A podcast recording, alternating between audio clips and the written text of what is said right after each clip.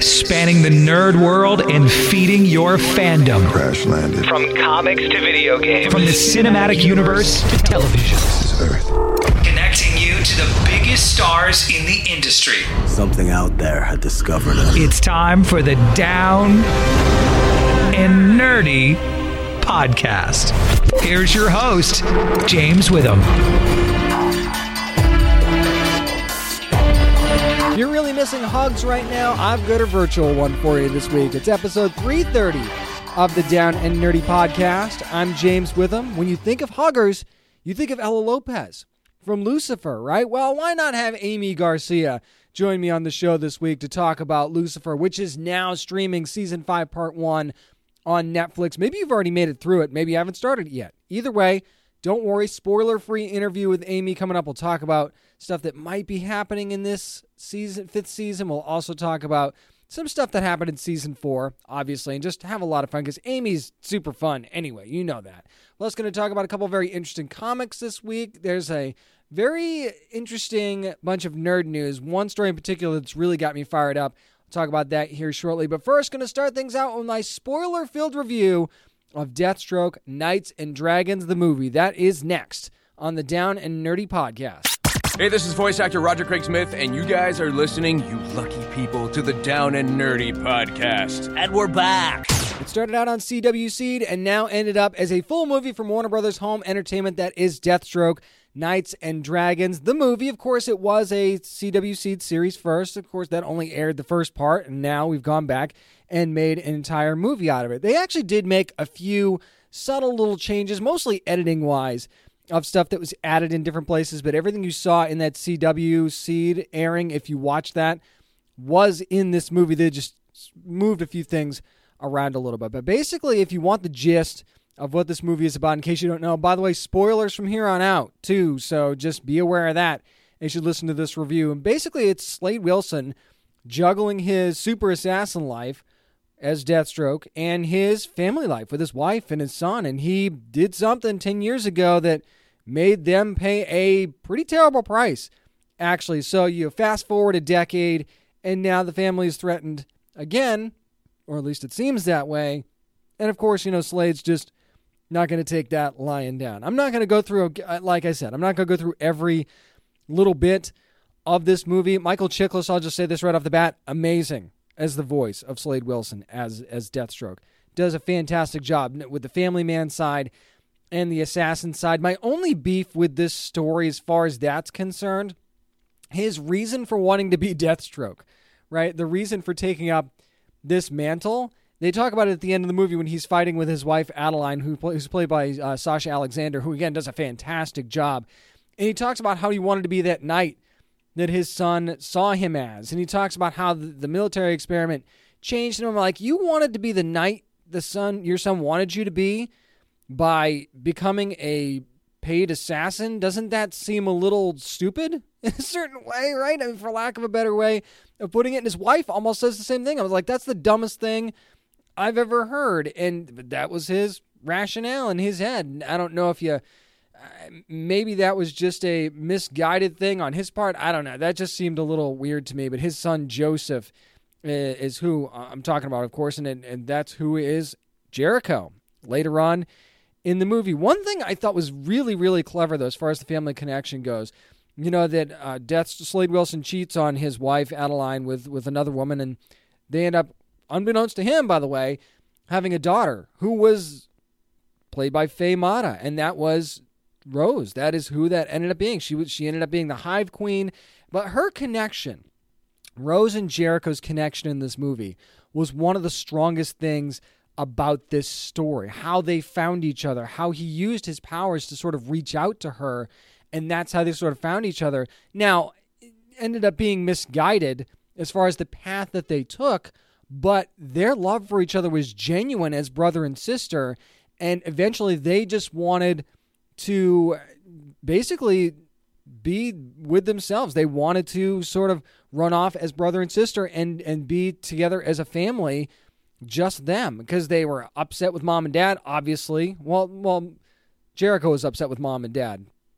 It looked like Rose's mom. She thought that she really loved her, which it looked like she did. But I thought that their bond was really, really special, and I thought that was really, really neat. And when they were in peril from the jackal in the in the latter part of the movie, that just felt real to me. That that connection felt so real, and then watching them sort of come together with the family at the end, I thought was really, really neat. And then Jericho, when he basically turns on his dad, when it looks like dad's saving him from the Hive Queen, when he turns on him, that was a moment we did see in the CW Seed airing, and I remember how powerful that was. Just as powerful, by the way, seeing it the second time too. So there were a lot of very powerful moments. The action was definitely spot on in this entire movie. There was a couple of action sequences with Bronze Tiger and Deathstroke that I thought were off the charts. Awesome. Could have done with a little bit more Lady Shiva. I thought we didn't really get to see much of her until the end and what she could really do. It was almost like they sort of held her back a little bit. Maybe it was like they were kind of saving her, sort of thing. I, I don't know, but you know, Lady Shiva is one of those characters that I think that you could have had a little bit more opportunities with fight scenes with. And then you had the Jackal, who we see Slade fight earlier in the movie, and you think he's dead. He's not. You know, classic villain is still alive, sort of thing. But I almost feel like the Jackal didn't earn his place. He, you know, put Rose in charge as the Queen of Hive, and then he was like the figurehead at the very top. It didn't feel like that was earned based on what we knew going into that in earlier on in the movie. It just felt like the, in that gap of 10 years, we don't see how he earns that spot.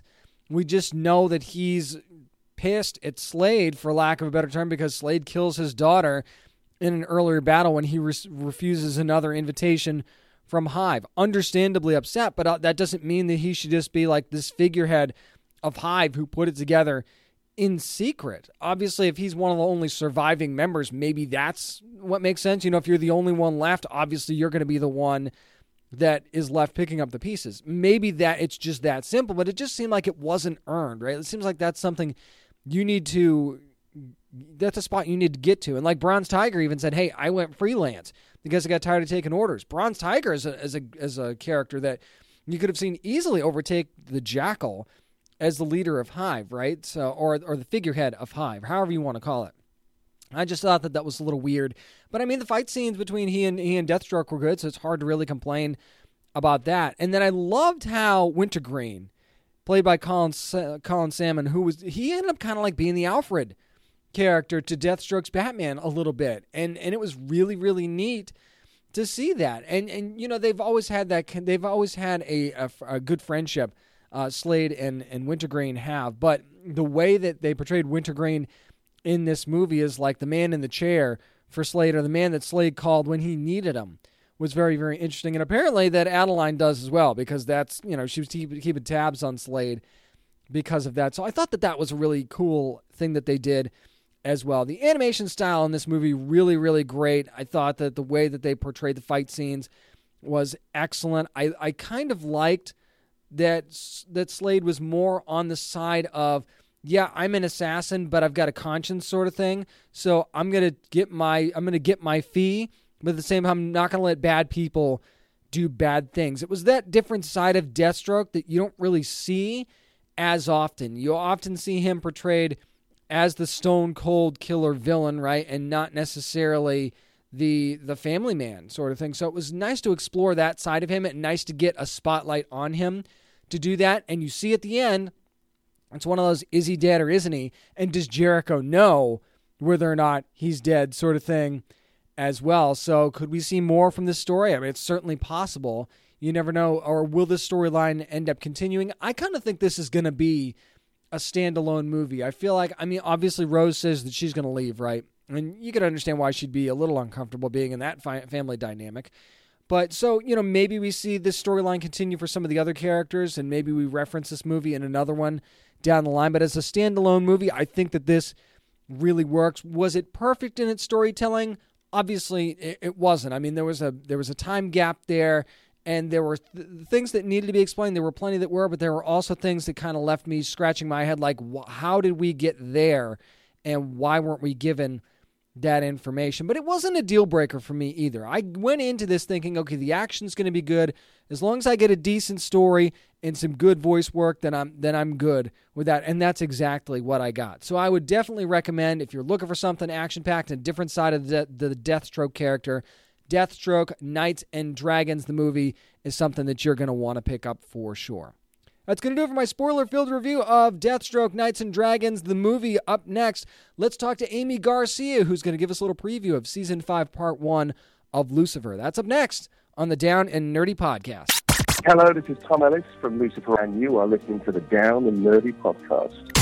If you guys have been feeling some positive vibes this week, I think it's got something to do with the fact that Lucifer season five is coming to Netflix on Friday, August the 21st. And when you think positive vibes, who else do you think of but Ella Lopez? So let's chat with Aimee Garcia, shall we? Aimee, how you doing?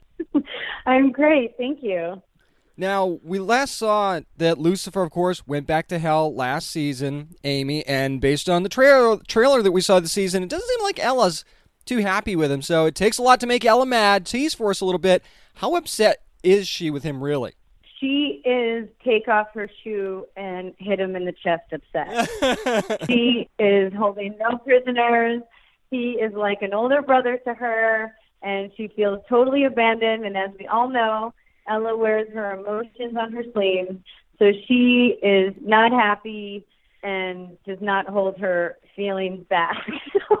on the actual day, Tom was like, "Oh God, I don't think I don't think you're going to be on camera, so can you maybe not hit me?" so I think I, I think I, I I really beat him up. So we saw Ella hit a bit of a rough patch last season in season four, and she was in a dark place for a bit. So with all the turmoil at the end of season four, could we see something similar happen to her this season, or has she kind of learned from that previous experience? Well, season four was a crisis of faith for Ella, as we saw for the first time she took off her cross, and she finally, at the end, realized that it wasn't God's job to make the bad things go away, but it's his job to give us the strength to deal with the bad things. So I think, you know, that was such a huge um, 180 for her, and and she really came back to her faith. And then this season is more of a crisis of self, which is going to be extremely disheartening because we all know that Ella is unapologetic. She's a major dork, total nerd. You know, isn't afraid to break out some dance moves in the middle of a crime Right. scene. Doesn't know when to stop talking. Major hugger, always invading your space. She's, you know, she's just this little ray of sunshine and to, we- we're going to see the brightest, lightest, most optimistic character in the darkest place. And it's one of the darkest scenes I think we've done in the entire series. So um, that's what our show does. Our writers are incredible and and you know expect the unexpected and um it's going to be i mean it, it it's hard as an actor for me because i i get really nervous with those dramatic scenes. I'm much more comfortable just being a goofball. But but yeah we're going to see you know ella get a love interest and and uh you know we're going to see her go to places we've we've never seen her go to before. So it's it's it's going to be I don't know. The fans are, are, are pretty protective of her, so I, I don't know how they're going to feel about it. But I, I promise it will be a holy woolly situation when um, you know when they see when they see Ella,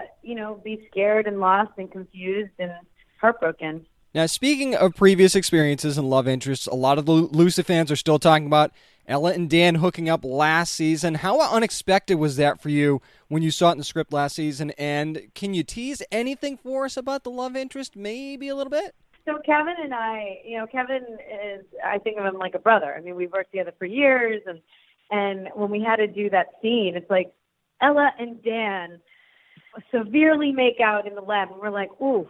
And he's like, tequila shot? I'm like, tequila shot. so, uh, you know, we may or may not have taken a shot at tequila to, right before that scene because we're like, we're professionals, we're professionals. But still, you know, it's, it's, it's a little weird. But, uh, yeah, that, you know, that will be fun to kind of pick up pick up from there. They have some fun little awkward scenes. And then with Ella's new love interest, you know, we're used to seeing her completely single, right? I mean, mm-hmm. she's like dating God and she doesn't really talk about her personal life and she's in her own lane and she's this independent woman of science and faith. And for the first time, we're going to see her in a romantic setting, which to her obviously means speaking Klingon and dressing up in Star Trek cosplay. Nice. So we would expect nothing less from, you know, Ella's love interest and she finally, finally finds someone who gets her, who she can let her guard down around, and and and it's it, it'll be fun, right? Because she can't, she will not hide behind the mask of, you know, her bubbly personality, and she does have this other side. So it's going to be a fun little journey for her. And actually, the last season, the last episode of this first um, part of the season was directed by Kevin, who did a great job, and that's one of Ella's biggest episodes, and we're going to see Nice. her, whew, like we've we've never seen her before. Oh, I can't wait. Speaking of people we haven't seen before, we know that the big guy, as Ella calls him, is going to be making an appearance this season at some point, played by Dennis Haysbert. Now, first, how great was he mm-hmm. in the role? And second, how do you think Ella would actually react if she knew she'd met God himself?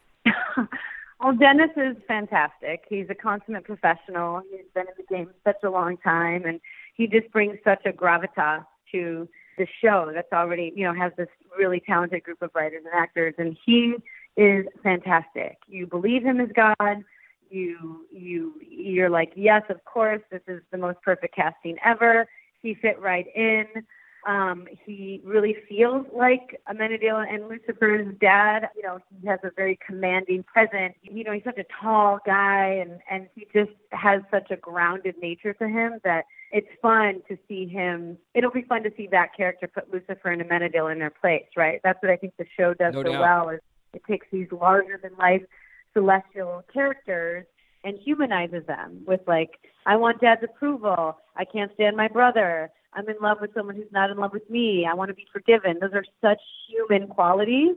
So it's it's it's so it'll be so great to see them. You know, how do you react? How does Lucifer react when dad shows up? I mean, that's so fun, right? And relatable. So um that is the fans are going to love that. And then as far as Ella, obviously we have to have a woman of faith meet God. So that was probably one of my funnest scenes all season. He just makes you better, you know. It's like eh, you're you're only as good as the people you're surrounded with, right? So he is he's fantastic. That scene is so sweet. And if Ella actually knew that she was meeting God, I don't I don't think I think she would I think she would probably hug him, obviously. Yeah, well, But obviously. you will see yeah, exactly. You'll see the answer to that question. And and like I said, our show throws us curveballs as actors. We're at the table where we're like, whoa, whoa, whoa, what? And we're going back to the previous page. We're like, did we just read that correctly? So it may not be what you expect. You know, Ella does does meet God this season, and um, and he is so funny. That's the other thing I have to say is he does have this commanding presence, and obviously he's got the best dramatic chops. But the man is funny, which is just it, it like giving. That's what that's what Joe and Ildy and the rest of the writers do so well. They give God a sense of humor. I mean, I mean, it, uh, you know, it's just and they they humanize um, in a way that that you you would never expect. So when you finally watch the season, you'll know what I'm talking about. But God, aka Dennis, does some things that are so hilarious and so relatable and so like, oh my God, that's so me that I think I think they're gonna I think this is gonna be our best season yet. Awesome, awesome. Now, Aimee, it's been a crazy year. A lot of things in the world are very different right now. What I need to know is how could Ella survive in a world without being able to hug almost everyone all the time? oh, I know. It's funny because I'm, you know, I'm Mexican and Puerto Rican, and I, I love to get up in there. You know, we have a we have a term in Spanish called apapachar, and apapachar means to just like squeeze with love and and to just hug and and kiss, and I I love to do that. You know, I love to apapachar, and it, you know, the social distancing is very not Latin so not Latin. So uh, it's been it's definitely been challenging for me personally. I miss my friends, I miss my family, but obviously I'm trying to be socially responsible and and quarantine and wear masks everywhere if I if I need to go out to grocery shop or whatever. So I don't know. I think Ella uh would probably you know I think she's writing like a sci-fi novel. I think it was you know established in season two, so she'd probably finish that one Yes. already write the sequel, throw herself into work. She'd probably watch like Forensic Files over and over again. you know, catch up on like Predator and like I feel like she would just dance. I think she's probably a big dancer and would do dance videos and obviously do like, you know, TikTok and and I don't know. I think I think it would she would probably learn another language. I mean, she speaks English, Spanish, French, Klingon, a little bit of Portuguese. So, you know, she'd probably pick up another language or two. But uh it might not be pretty. I don't know. Someone like Ella, she's got way too energy too much energy for her own good. So I, I don't know if she'd be able to survive, you know, isolation. no doubt about it. Aimee, before I let you go, I know that I freaked out when I saw the trailer for the season where Michael was revealed. and I know that the fandom did as well. Did you all freak out just as much as we did? And what do you say to any fans that might think that that reveal in the trailer gave away too much for this upcoming season? Well, I think they're going to be so impressed. You know, I think it's it's it's such a it's such a telling you have to be so talented i think to carry a show number one and then to establish yourself as one character for four years and then play the big bad in the same series is is obviously it takes a lot of talent. So we at the table read the first time we heard tom as michael i won't give away what it is but it is different than his his lucifer cadence. So we were like whoa we're like he's got he's got some serious chops. So I think they're going to be so proud and so impressed because again, it's it's already hard enough to carry a show, but to act with yourself against yourself in the same scene as your evil self. I mean, that's that's a whole other level of challenge. And then, you know, uh, this is this is what we love about our fans. They're so fervent, and I experienced this on Dexter as well. I mean, the ending was so polarizing for people. I would get stopped on the train and I'd be like, "Yo, can we talk about that ending of Dexter? Why?" like, I didn't write it you know, I, I don't know. So I, I, I like that. I, I, you know, I think that people are very protective of the show and they're very invested in the show. And frankly, we have six seasons because of them. I mean, they, you know, worldwide, which is what I love about the show. It's inclusive. People from Africa and Europe and Mexico and Brazil and New Zealand and, you know, Canada, just all over and all different races and ethnicities and, and socioeconomic statuses and, and age groups. And, you know, this show, for some reason, is so relatable. They're like, well, if the devil can, can become better and ask for, for forgiveness, then so can we. So I think in the end, you know, we're one big family, Lucifer family. And, and that's what, that's, I think it's a good thing. I think people, you know, are going to be like, oh, it gave too much away. It did and it did. I mean, I mean, that's what we want. And, and to me, that shows that people care. So I think that they will be very happy with the season. They will laugh, they will cry, they will be heartbroken, they will get their Decker star moments, which you know Ella is such a captain of, and and I think they're going to be really happy to to leave this beautiful story in a way that's almost a love letter and a tribute to them because we wouldn't be here without what I call our little angels. So um so you know I I'm glad that they care and uh I think that they will be very happy with the season. Let me just say, you guys think you know, you don't know. Trust me, get ready to block out eight hours of your life. You're going to need it. Lucifer Season 5 begins on Friday, August the 21st, and I can't wait for you to see what she's got in store for you. It's Aimee Garcia who plays Ella Lopez. Thank you so much, so much for joining me this week. oh, well, thank you for having me. Stay safe. Thanks again for everything. You can always just hear the joy in Aimee Garcia's voice, can't you? Whether she's talking about Ella or she's talking about any of the characters on Lucifer, you can tell how excited she is for this season. And if that doesn't get you ready, I, I don't know what to tell you. If you again, you think you know, you don't know. Wait till you see for yourself what happens on Lucifer season five, part one, streaming right now on Netflix. You are not gonna want to miss a second of this. Thanks to Aimee Garcia for joining me again this week. Up next, how about we talk about some comics and something big that happened in issue six of Thor? We'll talk about that next. I'm James Witham, and this is the Down and Nerdy Podcast. Hey, this is writer Christopher Hastings, and you are listening to the Down and Nerdy Podcast.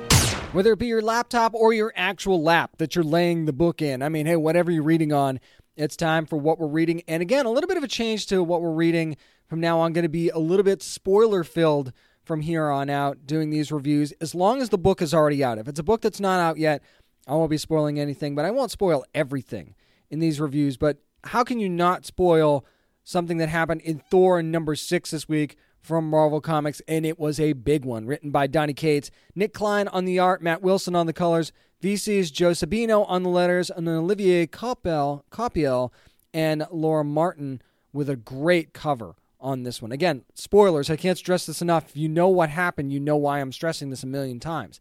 Now, Thor's not in a good place after this big battle that he's returned from against the Black Winter. Now, Norn tries to help him, but Thor's kind of very consumed by what happened exactly. But and that's exactly when we rewind and see the battle itself. Now, whether what the Winter said about Galactus or not was true, Thor still struck down Galactus anyway and stole his power too, by the way. And let me tell you, this was an epic moment. If you ever wondered how powerful Thor really was, you got your answer in this issue for sure. And it was one of those things that when it happened, it didn't make me go, really?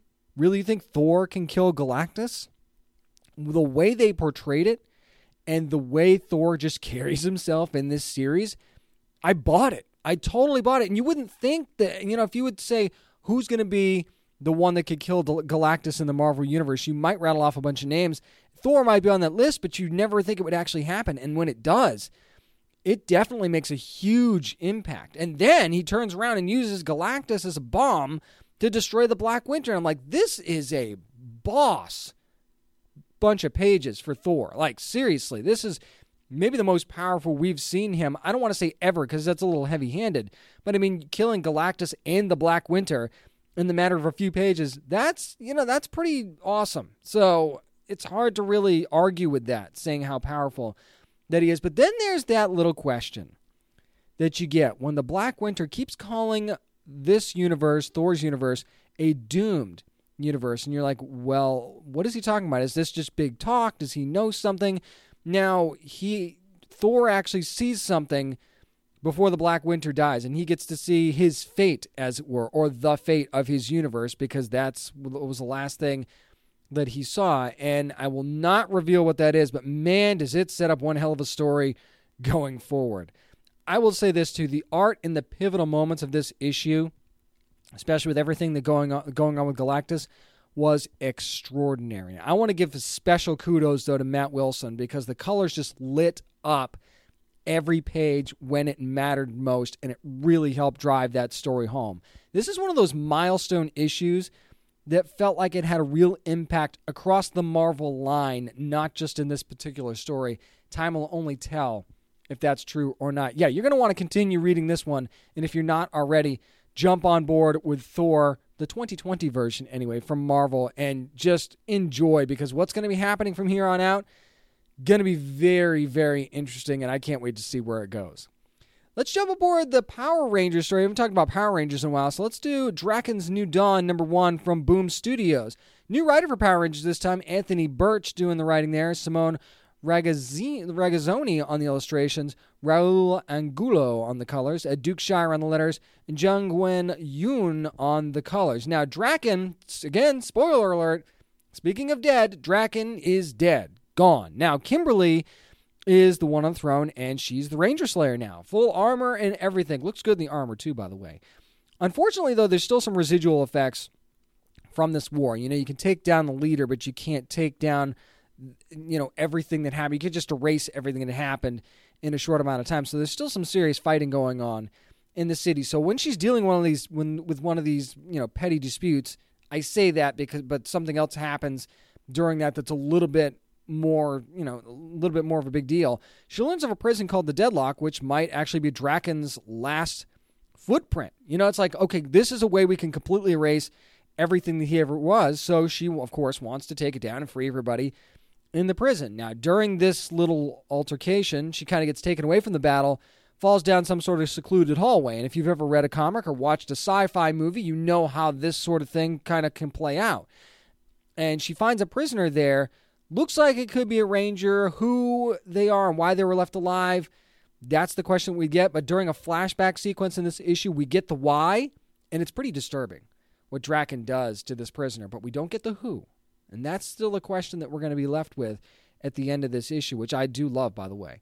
And while all this is going on, too, you, you kind of find out that their little liberation party had some unintended consequences, and you might recognize who you see at the end of this issue, and that's again not something that I'm going to spoil for you. But this was this was definitely a fun ride of an issue, especially starting off a limited series. But I absolutely love Scorpina and the fact that she has no filter whatsoever. It seems like she could stab you in the back at any particular moment. She's just got this snark about her.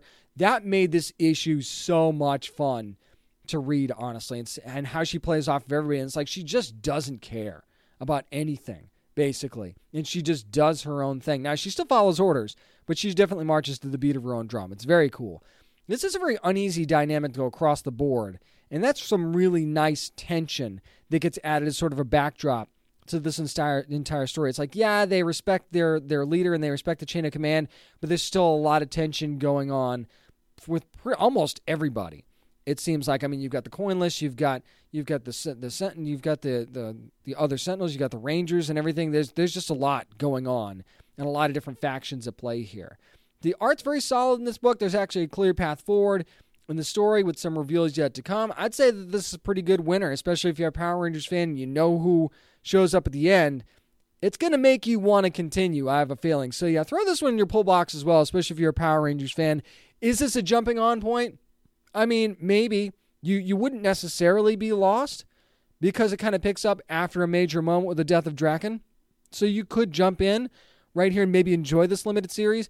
But I think you definitely want to be a Rangers fan, a Power Rangers fan, to be able to really appreciate this on the level that you need to. But still, I throw it in the pull box if you are.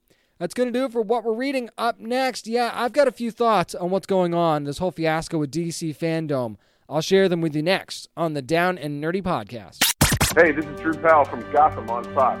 You're listening to the Down and Nerdy podcast. What was once a 24 hour event has now become almost a month long wait. It is time for nerd news and the timeline for DC Fandom and everything that's happened in the last several days is pretty interesting. Now, you might actually be listening to this after Fandom occurred because it was going to be happening on August the 22nd, which is a Saturday. These podcasts are released on a Friday, but I still wanted to talk about what happened, and that is just a couple of days after releasing the full schedule for DC's Fandom event, which was the big 24 hour virtual event free to all fans that was going to span movies, TV, animation, comics, everything. And it was going to be a big 24 hour worldwide event and catch it while you can sort of thing. After releasing that schedule just days later, and just a couple of days before the actual event was supposed to happen, DC goes, uh uh-uh, uh, you know what?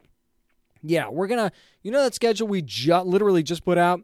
Yeah, go ahead, scrap that. We're going to do two days now. But no, no, no, we're not going to do Saturday and Sunday. We're not going to do the 20th, 22nd and 23rd of August. No, no, no, no, no. We're going to do one event on August 22nd, and we'll do another one on September the 12th. And I saw this and I was like, is this really happening right now? First of all, just to get this out of the way, obviously, you know, to have two events instead of one getting a chance to experience more things than I would have otherwise with the scheduling conflicts that were going on that is that's cool. I, I do like that aspect but at the same time you make this change like a couple of days after you put out your full schedule. Like you didn't know this a few days ago when you put the schedule out. Did you literally have to see it in black and white to go you know what? Maybe we are trying to cram too much stuff into one day which by the way we all knew beforehand like everyone knew that that's what this was. It was cramming too much into one day. And it was one of those things where, well, nobody's going to care about this because they're going to watch this. So that it do, almost doesn't even matter that we're doing this. And sure, there would be some super fans that would stay up late for some of the encores and stuff like that. But not, as far as I saw anyway, not everything had encores, especially on like the comic side and things like that. And I realize there are, again, some things that are bigger than others. But if you really want to give everybody a fair shake here, then you got to give them time to do so. So instead of doing that, they've broken things up now, and now the we're going to basically focus on the 22nd on the Hall of Heroes stuff, which is your major, major movie stuff like Wonder Woman 80, 1984, The Batman, Black Adam, Shazam, things like that. And then a couple of the TV stuff like Flash is going to be in there. You're also going to have um, Titans, which is going to be in there as well, probably announce a move to HBO Max for that show permanently. Here's the deal. And then you push almost all the TV and animation stuff to this event on September the 12th. You missed a huge opportunity here if you were going to change the schedule at the last minute to make it make more sense than you actually did. What you could have done was say, we realized this event was so big, instead of 24 hours, we're making it 48. And you could have done Saturday and Sunday, the 22nd and 23rd, wouldn't have upset anybody's schedules at all because you're already planning on, you know, blocking out part of your weekend for this anyway. And again, I'm not I'm not thinking that there's a whole lot going on on Sunday, August the 23rd, that would make you not want to do this. It's not like the NFL season's happening or anything like that. There's just, it seems like a good open space to be able to move this to. And it's not like you have to negotiate with the venue or anything to stay an extra day because it's a virtual event that you're controlling. You're going to lose all your momentum going into this event in September, especially since most of your marquee things, like big marquee movies and stuff, are all going to be happening on the Saturday event on August the 22nd. I love DC and I love Warner Brothers, but this just screams poor planning and it's and it just makes it look like they don't know what they're doing. And that's the frustrating thing because I know they know what they're doing. There's so many smart and amazing people that work for these companies across the board, whether it be comics, animation, television, movies, and I don't know whose idea this was or what mistake might have been made to cause this, but it makes you look Bush League, and that's unfortunate. I'm still going to enjoy the event. I'm still looking forward to it. I'm still going to cover the hell out of it. But it's just disappointing that you now it just doesn't seem like this epic 24 hour event, especially when your encores start at 9 o'clock Eastern time. It just doesn't have the same feel to it now that you've split it up. And I realize you're doing this for, you're trying to do this for the fans and give people opportunities to see more things. And I applaud that to a certain extent because you don't want to leave certain things off to the side. But at the same time, you're you're asking people to come back for a second event in September that's not going to have as much marquee stuff in it. You're still going to get the niche fans that just, you know, love Black Lightning or love DC's Legends of Tomorrow or really want to know more about a certain comic or something like that, but you're not going to get everybody. You might get you're definitely going to get more people on the 22nd than you normally would. But for the 12th, it's almost like you you're still shunning these particular events anyway. Like moving Lucifer to the 12th, that panel to the 12th makes no sense. The show is coming the show's out now. And you're moving the panel that's associated with the show to September the 12th when the show's already going to have been out for almost a month. How does that make any sense? And Lucifer is a pretty big property. Just ask the Lucifer fans, and they'll tell you. And you see how many times this show's been saved by its loyal fans. You couldn't have stuck that with the big time group. You didn't have to give it the primetime slot of 8 p.m. Eastern like you had it at before. You could have stuck it in the middle of the afternoon and fans would still turn out for it. But what the way this whole thing went down, especially changing it at the last minute and what they decided to do with the change, no, I'm very disappointed in how this whole thing laid out. I know that that probably isn't the reaction that they were expecting, but it just looks it just looks bad across the board. I'm sorry. I really hope that this work this event works out the way they want it to and the 12 the one on the 12th of September is just as big, but I just I'm just very disappointed at how this whole thing was executed and it actually makes me worry about how things are going to go down. But you know what? If you get a bunch of cool trailers and a bunch of reveals on in the Saturday event, then nobody's going to care how this whole thing was handled. But that to me is a risky little game, so you better be careful with what you wish for there. Here's some positive news, though, for fans of Warner Brothers, and this according to Variety, and that is The Batman will be starting production back up in September. Warner Brothers had no comment to this story, by the way, but it looks like production will start back up in September for the movie. And that is not all that came out of this either, by the way. Apparently, The Matrix 4 has already started a production in Berlin, and they've of course got their you know safety pro- protocols to keep coronavirus out of that set. And you know we're not privy to those, obviously those requirements, but I'm sure that they'll come out eventually. Also, the Fantastic Beasts sequel is going to well the third movie in the series anyway is also going to be starting production up around the same time as the Batman does as well. But this the Batman's going to be shot in Warner Brothers Leavesden Studios in the UK, according to the insiders that spoke to Variety. And apparently, crews have been building sets and things like that. So, you know, if you're going to keep this contained, this is the best way to do it. And I want to address something really quickly for something that I've been seeing making the rounds. Like, how are, how is shooting going to be different? How are things going to change? How are you going to do close to close combat or maybe love scenes or certain things like that? My answer to that is simple. Look at what they've done in sports, especially with like the NBA. They have their bubble. They've had no positive tests as of me recording this, and they've had no issues with everybody in there. Once everybody's tested and you're in a secure location and everybody follows the rules, and that is a big key. I realize that.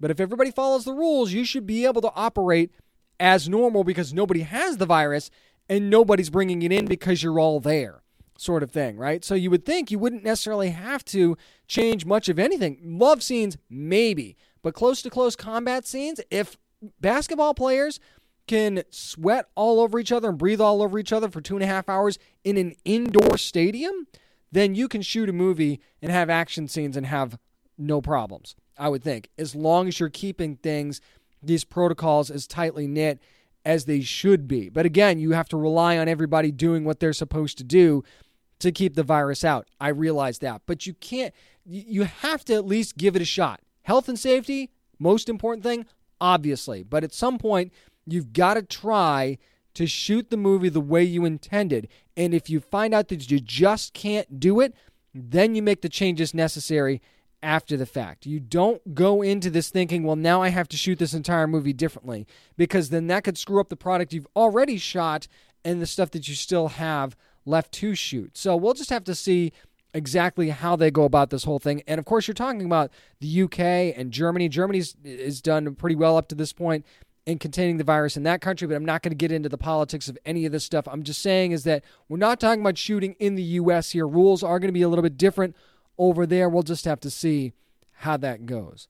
How about a little bit of trailer talk right now? Speaking of some imports, Peacock's got another great new series. It looks like it's going to be coming out on September the 17th, and that is called Departure. If you're a sucker for an airplane mystery, this one will definitely have you wrapped around its little finger. And by the way, it also has Archie Panjabi from Blindspot, who I loved on Blindspot, and Christopher Plummer. Yes, the legendary Christopher Plummer are going to be your investigative team to find out what happened to this plane. That's basically what's going on. A plane has disappeared. There's one survivor, and that is your suspect for this disappearance. And it looks like there's a layered conspiracy here. That's one thing that I like that makes this feel a little different. This is based on a Canadian series, but it isn't the Canadian series. It's a new take on it. So I just want to get that out of the way first. But it's a layered conspiracy. It's not just like a, oh, the government doesn't want people to find out. It just based on the trailer, it feels like there's more to it than just your standard the government doesn't want anybody to know what happened to this plane, what really happened sort of thing.